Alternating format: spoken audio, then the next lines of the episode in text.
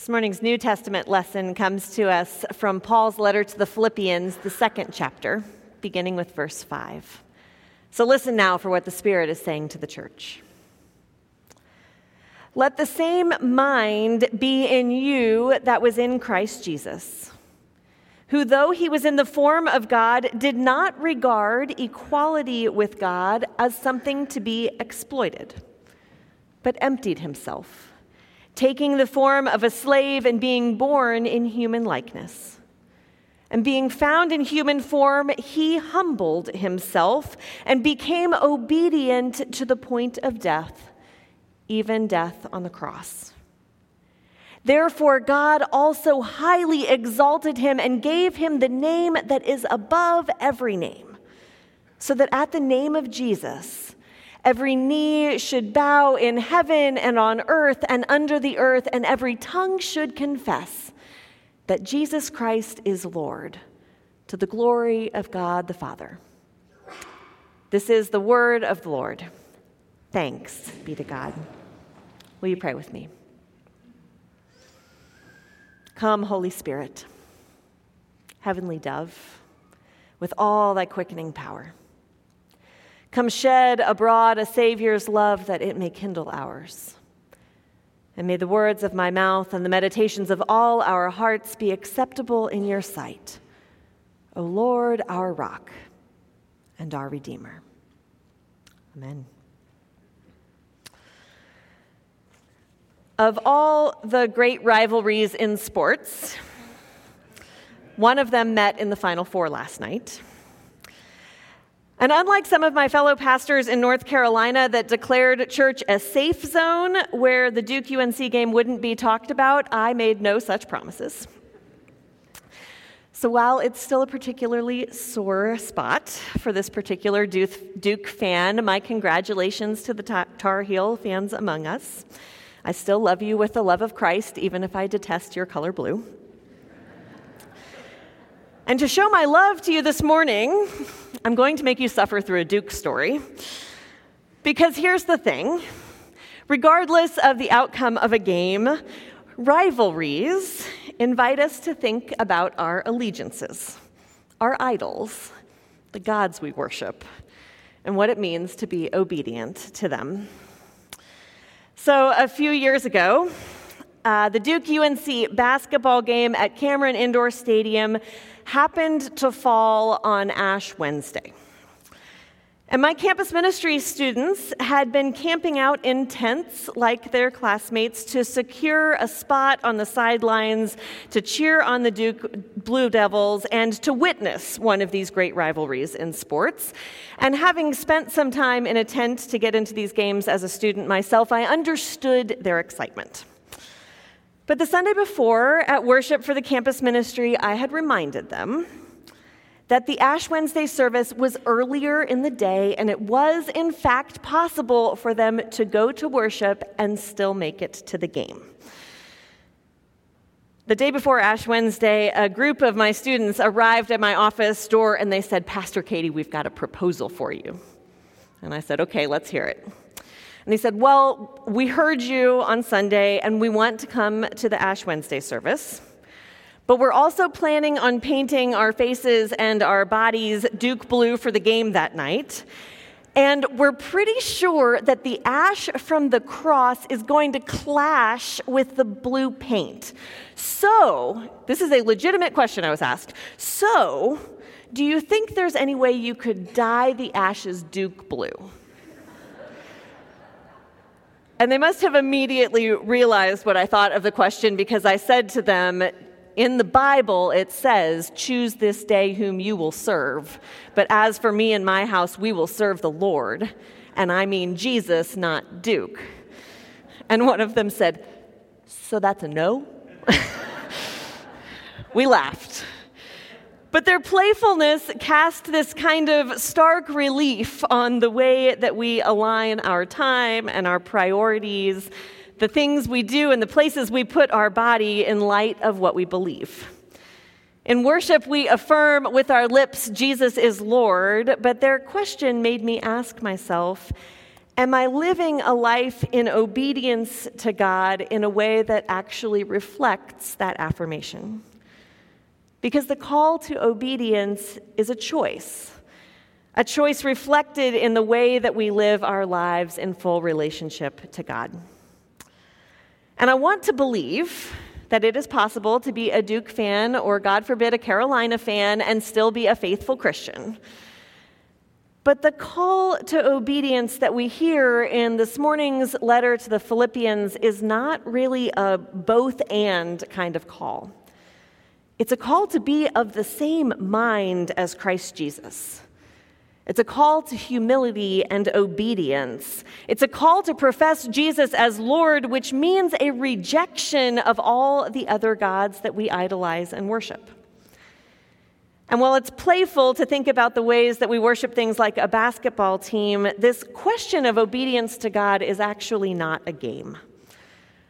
Our obedience to God is a choice and one that has implications, not only for what we think and believe, being of the same mind as Christ, but most especially for how we shape our lives and where we offer our allegiance, where our knees will bow and our tongues will confess. In May of 1934, the Confessional Synod of the German Evangelical Church met in Barmen, Germany. They were facing a different kind of question, a true question of obedience and allegiance to Jesus as Lord in the face of a changing government and social order. They were witnessing the church align with the state as Hitler rose to power. And it was a time when many Germans took the union of Christianity and nationalism and militarism for granted and patriotic sentiments were equated with Christian truth. And so members of the Lutheran and the Reformed and the United Churches gathered to write a confession, a statement of belief about the powers that they would obey in life and in death. And in their words, they sought a common message for the need and the temptations of the church in their time. It was a message that held fast to the Word of God and called them to obedience to Christ over and above the pull to the Third Reich. And it was a confession that they knew could lead them to the cross.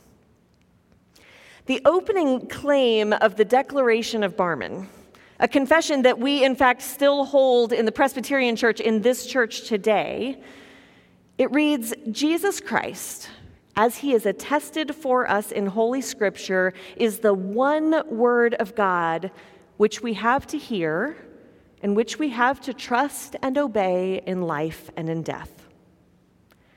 In one sentence, the confession calls all of us to obedience to Christ, full stop. Karl Barth, one of the primary authors of the Confession, recognized that when we affirm obedience to God, what comes with it is a rejection of obedience to other powers.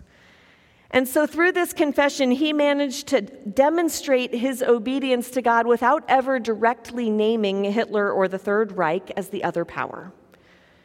But anyone who has ears that can hear knows that to proclaim Jesus is Lord is also to say, and not Hitler. This confession came at a significant cost, with risk, with recognition that our obedience to God may require us to reject other allegiances. And Paul, of course, was deeply aware of this in his time as well. He was writing to the Philippians from his prison cell, and he begins the letter by saying, It's my eager expectation and hope that I will not be put to shame in any way, but that speaking with all boldness, Christ will be exalted now as always in my body, whether by life or death. Faith was not an intellectual exercise, it was an embodied act. And Paul knew that even though his own body was imprisoned, he could write to his friends with great fervor, charging them to be obedient to Christ in our actions as much as in our words.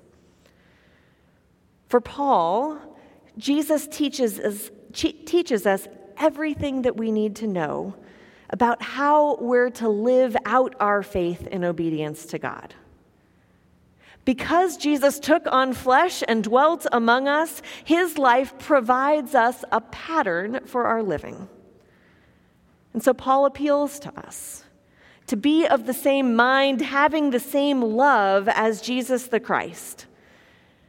But to be of the same mind doesn't just mean that we think the way Jesus thought, but that we also act the way Jesus acted. We're called to obey God, not just in thought, but in word and in deed, not just with our minds, but with our hands and our, uh, our hands and our feet and our heart. We're called to remain faithful to God's call to love, even if it comes at a cost. This morning's passage is actually believed to be a hymn of the church, a song that would have been sung by the whole community as they strived to follow Jesus together. And so Paul shared this hymn, this song with the Philippians, not to get into a doctrinal debate about the humanity and divinity of Jesus, not even to explain what happened on the cross, but as a template for the way that we might live a cruciform life. It's a call to live our lives in the way of the cross, where our relationship with God and our love of neighbor matter over and against all other allegiances or relationships that we can choose. So, obedience to God is simply an invitation to imitate Christ in our lives. And that means we're called to put our bodies in places that cry out for healing and wholeness. It means we're called to embody compassion and humility so that others might know the love of Christ. It means we're called to hear the cries of the oppressed, to loose the bonds of injustice, to strive for a more peaceable kingdom. But most especially, it means that we're called to do all those things, even if they're unpopular even if other powers demand our attention, even if they cost us our place or our wealth or our privilege. As we draw near to the cross next week, we see that Jesus embodied these values even to the point of death. His obedience to God was a choice and one that disrupted the powers of the day. And yet, his faithfulness gives us the strength to choose and to choose to follow God because we know that in Christ we have a source of hope, resurrection, and salvation. When we look to Jesus, we know that choosing God gives us life even if it might cost us something along the way.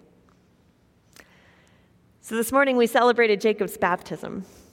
And it is a really, really special day. More often than not, we find ourselves baptizing infants in the Presbyterian Church because we believe so firmly that God's love comes first, even before we're able to respond. And that's no less true for Jacob.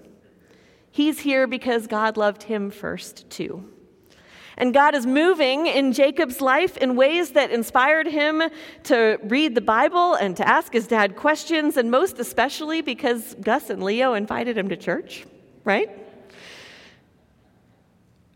Baptism is ultimately God's action first. And so when we gather at the font, we do so remembering the promises of God. That God loves us fiercely and first, that God sent Jesus to make that love tangible and real, that God showed that love, not death, has the final word.